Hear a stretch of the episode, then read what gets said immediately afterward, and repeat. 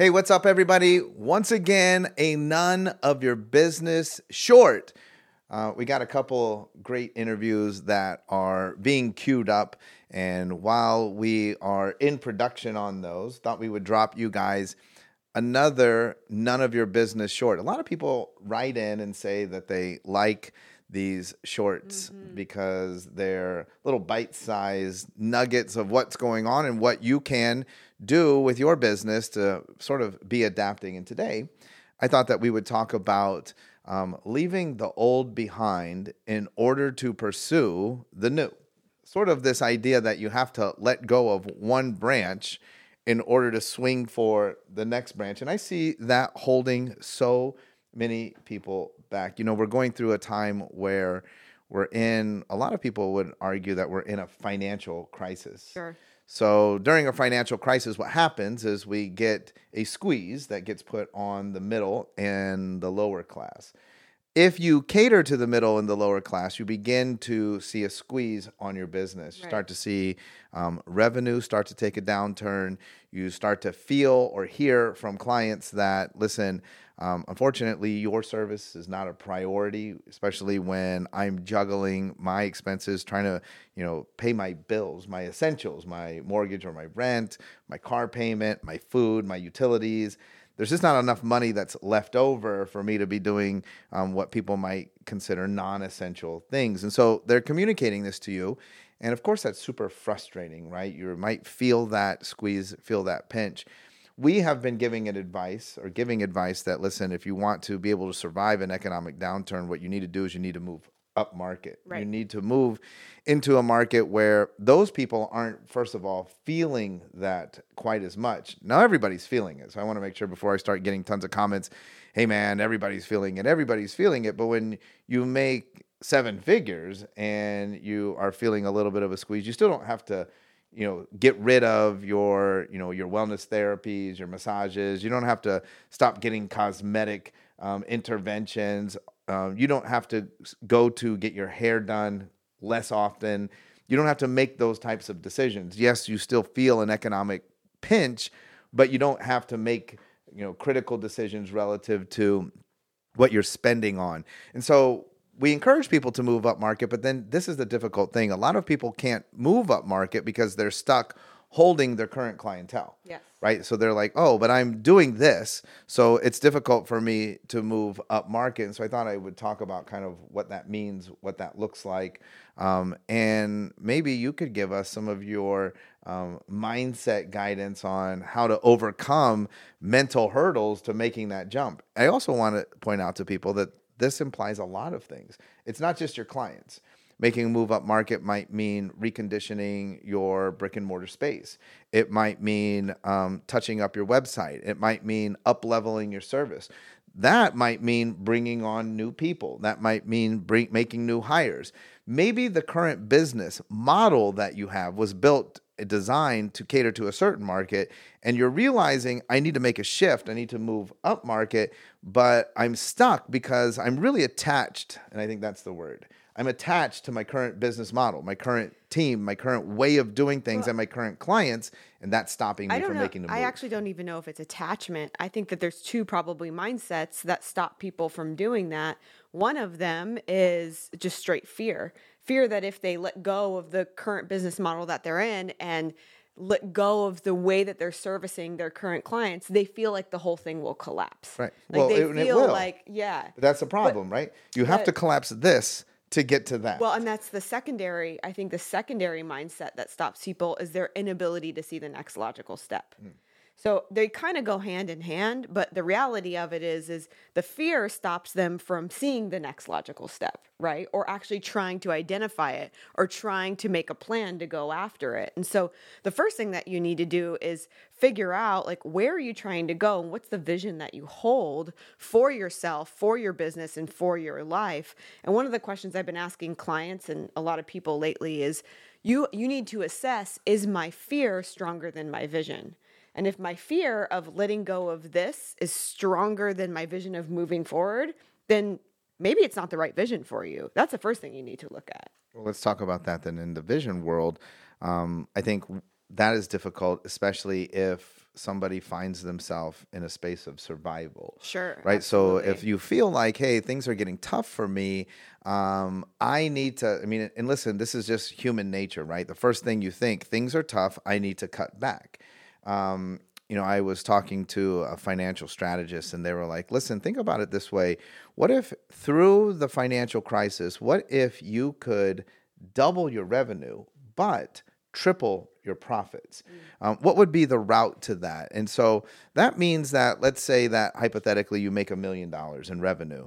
That means that you want, and let's say that you keep half of it. So you have $500,000 in profit. That means that on the next on the next million dollars, right? So I want to get to two million, um, and I and I, I on the next um, million, I don't want to have just a five hundred thousand dollar profit. I want to have a seven hundred and fifty thousand dollar, Right. eight hundred thousand dollar profit. And what that means, though, is that necessarily the route to the next million is is wrapped up in expenditures.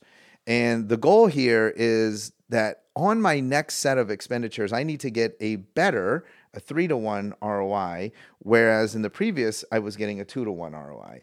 And so the key, though, that people miss is that the the the motor that drives this, the gas that drives this, the impetus here is actually the expenditure.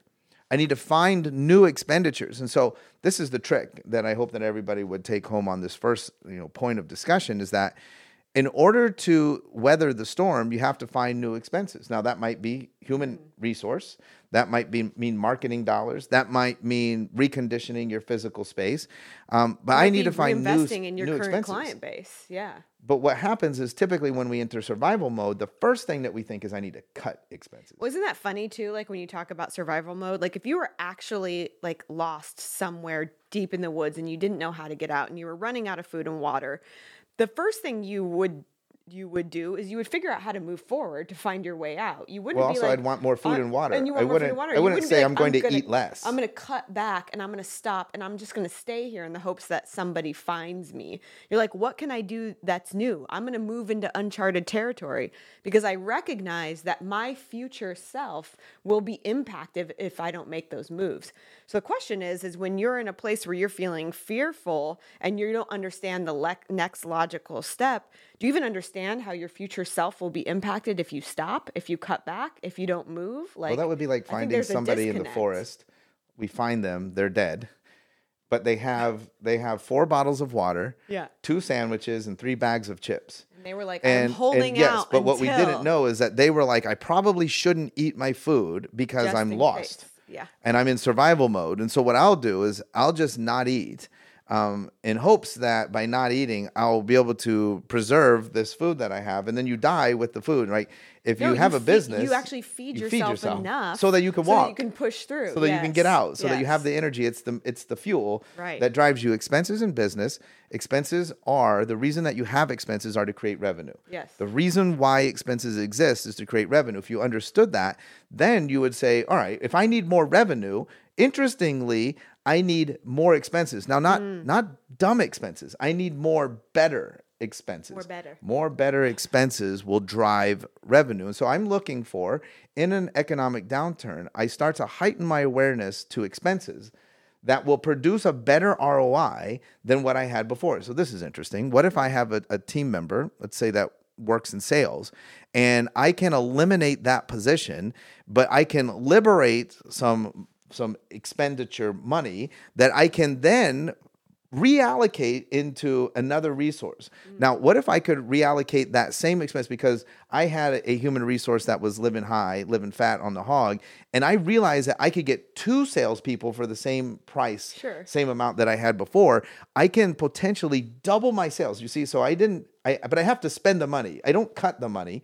I cut the money to get the money. Then I spend the money, and I could potentially have two salespeople. Why? Because things are tough. So I might be able to hire them in at a lower price and get double the output. So now I can have, I could right there with the same money have doubled my revenue with the same expenditure. Right. So in survival mode, you're not starving yourself. You're actually finding ways to feed yourself differently. Right. Right, I mean, right. and that's what we're talking about. So You you, got- to you go. gotta You eat. got to get over the fear. You got to eat. Okay, let's talk about then. So that's survival mode. Then what about vision? Let's say that I'm not in survival mode. Let's say that I'm doing well, but I am aware, and I want to speak to those people. Like, okay, a lot of people are like, but I'm not in survival mode. Right. I'm doing really well.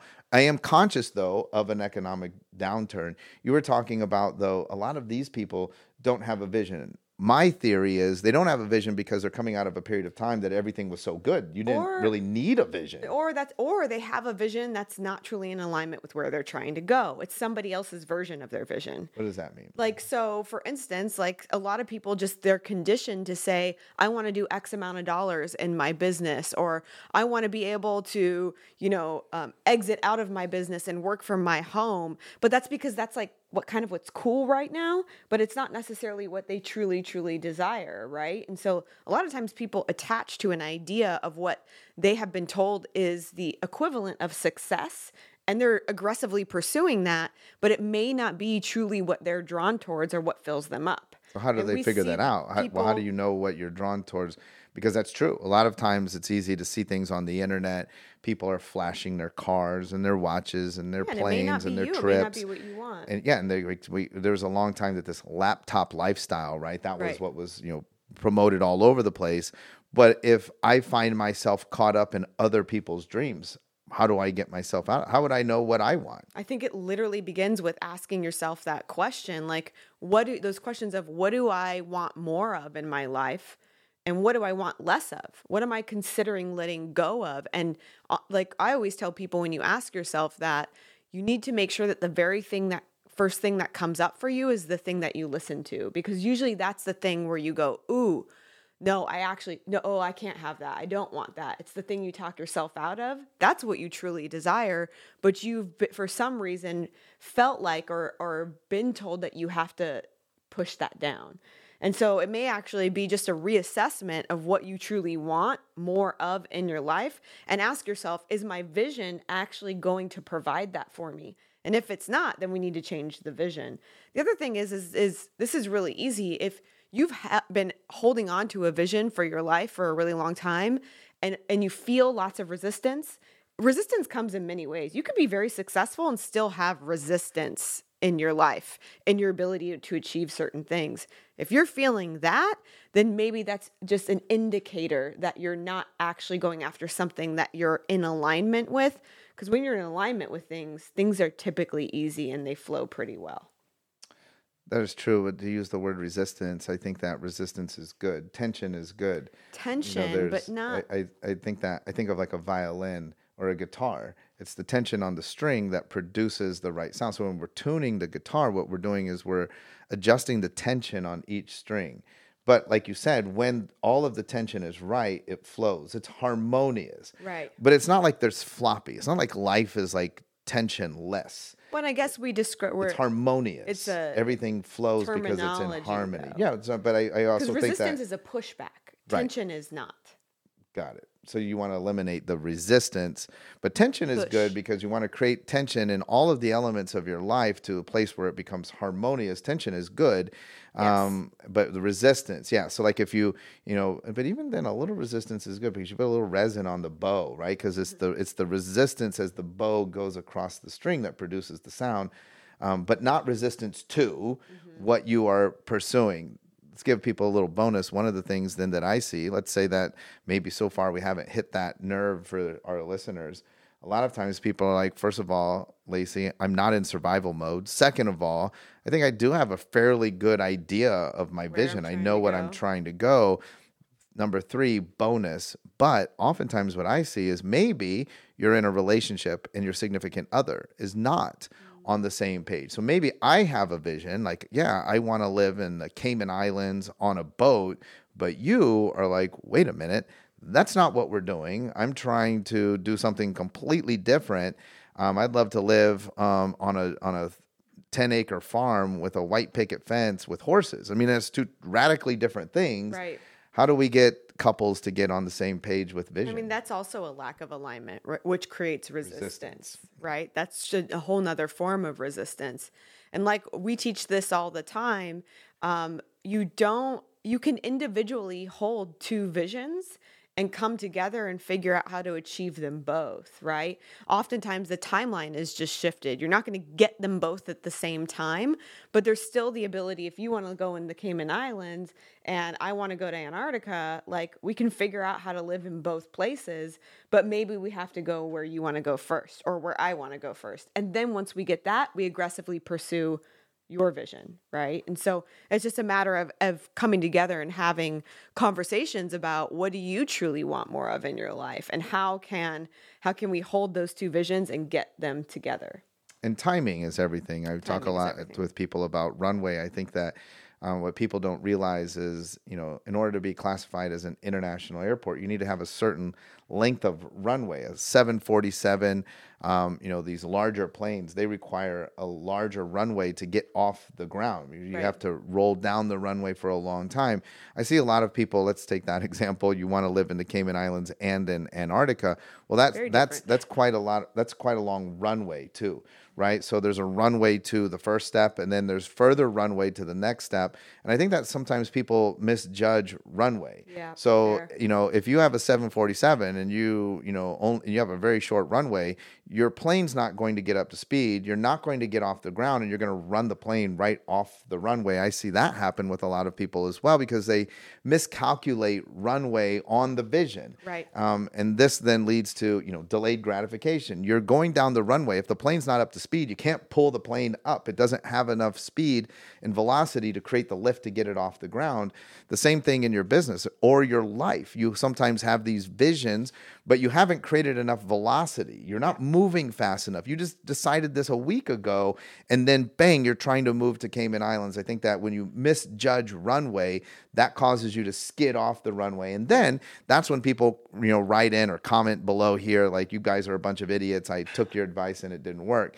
The last thing though that I find very interesting that I want to address, and you know, you're you're far more of an expert in this realm than I am, but I received some comments, um, you know, this past weekend we celebrated the 50th anniversary of Sherman College of Chiropractic. We had a big homecoming event, um, and I provided a keynote where I was talking about giving. And I was talking about how, you know, cliche, but the hole that you give through is the hole that you receive through. And a lot of people are trying to receive through this massive, like they have high expectations of receiving, but they give through a pinhole right? So they have a, a pinhole giving, and then they they have pinhole receiving, and they scratch their heads. Right. Um, and what's what's weird about this is though this is slightly esoteric because I was like, well, you just have to test the rules of the universe. There's there's natural cycles and laws, right? So you know there's rain, you know, especially if you're a golfer. Nobody loves rain, but the rain is what makes the golf course green, Right. right? And so you have to have the rain. You give, um, you take time off away from the course. You give. It's not the best for you in order for you to receive, but to the extent that you're willing to be patient in your giving is the same product that you're able to receive. So if you're patient, you have a nice green, lush, nicely manicured golf course. So I was asking the, the people in attendance, you know, 800 people in attendance to test this law of nature and to increase their giving, um, and specifically to the college. And I received uh, 48 hours later. 48 hours later, I received a note from a young man who had um, gone through some difficulty um, with his health, and because of his health issues, had to temporarily suspend um, his, his his ability to serve. So his business was suspended for a, for a period of time. Um, had a, had a medical intervention, a surgery, and so he was unable to provide services. Um, he had said that in my talk he felt moved to give he wanted to give but the hard thing is right you can't get blood from a or what is it you can't get Blood from a turnip. blood from a oh. Can't squeeze blood from a turnip. can't squeeze blood from a turnip. is that right james? Whatever. I thought it was a rock. Anyways squeeze you can't give you can't you, I think you- mine sounds you can't give what you don't have. you can't give what you don't have right? And so um he's like, but I, I wanted to give. I wanted to do something. And and what turned out, what happened is like he had the spirit and disposition that he wanted to give me. He's just like, I just didn't have. Someone else, ironically, um, had offered. This is what a what a weird concept. Like, right, in my expression of I think you should give. Another person in the audience was like, I'm I'm already giving and I want to give more, but I'm I could just give more to the institution, but here's what I want to do. So they came to me and they said, I want to give on behalf of other people who want to give, but for whatever reason cannot. Right. I was like, wow, that what an amazing concept. So this individual, um, it was kind of a matched donation, but it was so it was small. Like if you give if you give five hundred, I'll give five hundred, kind of thing. Um, so that lowered the bar of the, the the entry, and so this this the first gentleman was able to get into the giving game. So that brings us to the message. Okay. He wrote to me and he said, "You know what's funny is then so that was on uh, my talk was given on a Thursday. Sure. He decided to pull the trigger on Friday. On Monday, he received 12, 12 phone calls from clients who were previously clients but suspended their, their ability to receive the service because of the surgery and wanted, and were inquiring about how can they get going again.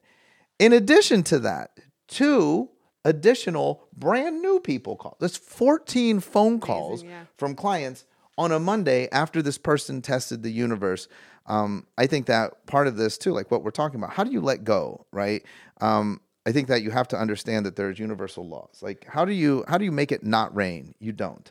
How do you let go? You just, you know, you know that the rain comes and it provides the spring flowers, Sure. right? April showers bring May flowers. And so you also know that you have to let go of this branch in order to get to the next one. Now, either there's laws of the universe and you're being protected at all times and everything is going to work out or it's not. But here's what I do know is if you can't let go of that first branch, you cannot physically, it's impossible for you to move on to the other branch and that's Right. what has people stuck. Yeah, I agree. So I hope that people will be encouraged. Test the laws of the universe. Here's what I also know. If you don't have another branch to grab onto and you just let go of your current branch, you fall. Mm. You're gonna hit the ground. Right? So you've got to you've got to get a little momentum, runway, and you've got to you and you need a little tension, that branch, and you've got to get going, and then you've got to let go at some point so that you can jump over and grab that other branch. Let go of the But fear what you're saying and recognize that the next logical step is the branch in front of you. and I also have to pick the branch that I'm going Yeah. to. So I can just like swing out Yep. and not know. You have to have vision of where I'm trying to go so that I can have enough runway to get there. That's an, none of your business short. Anything else to add? Nope. All right, everybody. That's it for this week. Next week, we're going to have an amazing interview. Um, we always say that we're going to try and top this week. That's not going to be hard because it was just you and I. Wait till you see who are rolling out. Next week, we're going to have an amazing interview that's going to edify each and every one of you. Um, and then we're going to continue on our interview rhythm, but we're going to sprinkle in these shorts. If you have a topic that you would like us to tackle, feel free to reach out. Send me an email at shawn at blackdiamondclub.com. Tell us what you'd like to hear more of here on the None of Your Business podcast, and we'll turn it into a None of Your Business short. We'll be back again next week with a brand new edition of the None of Your Business podcast.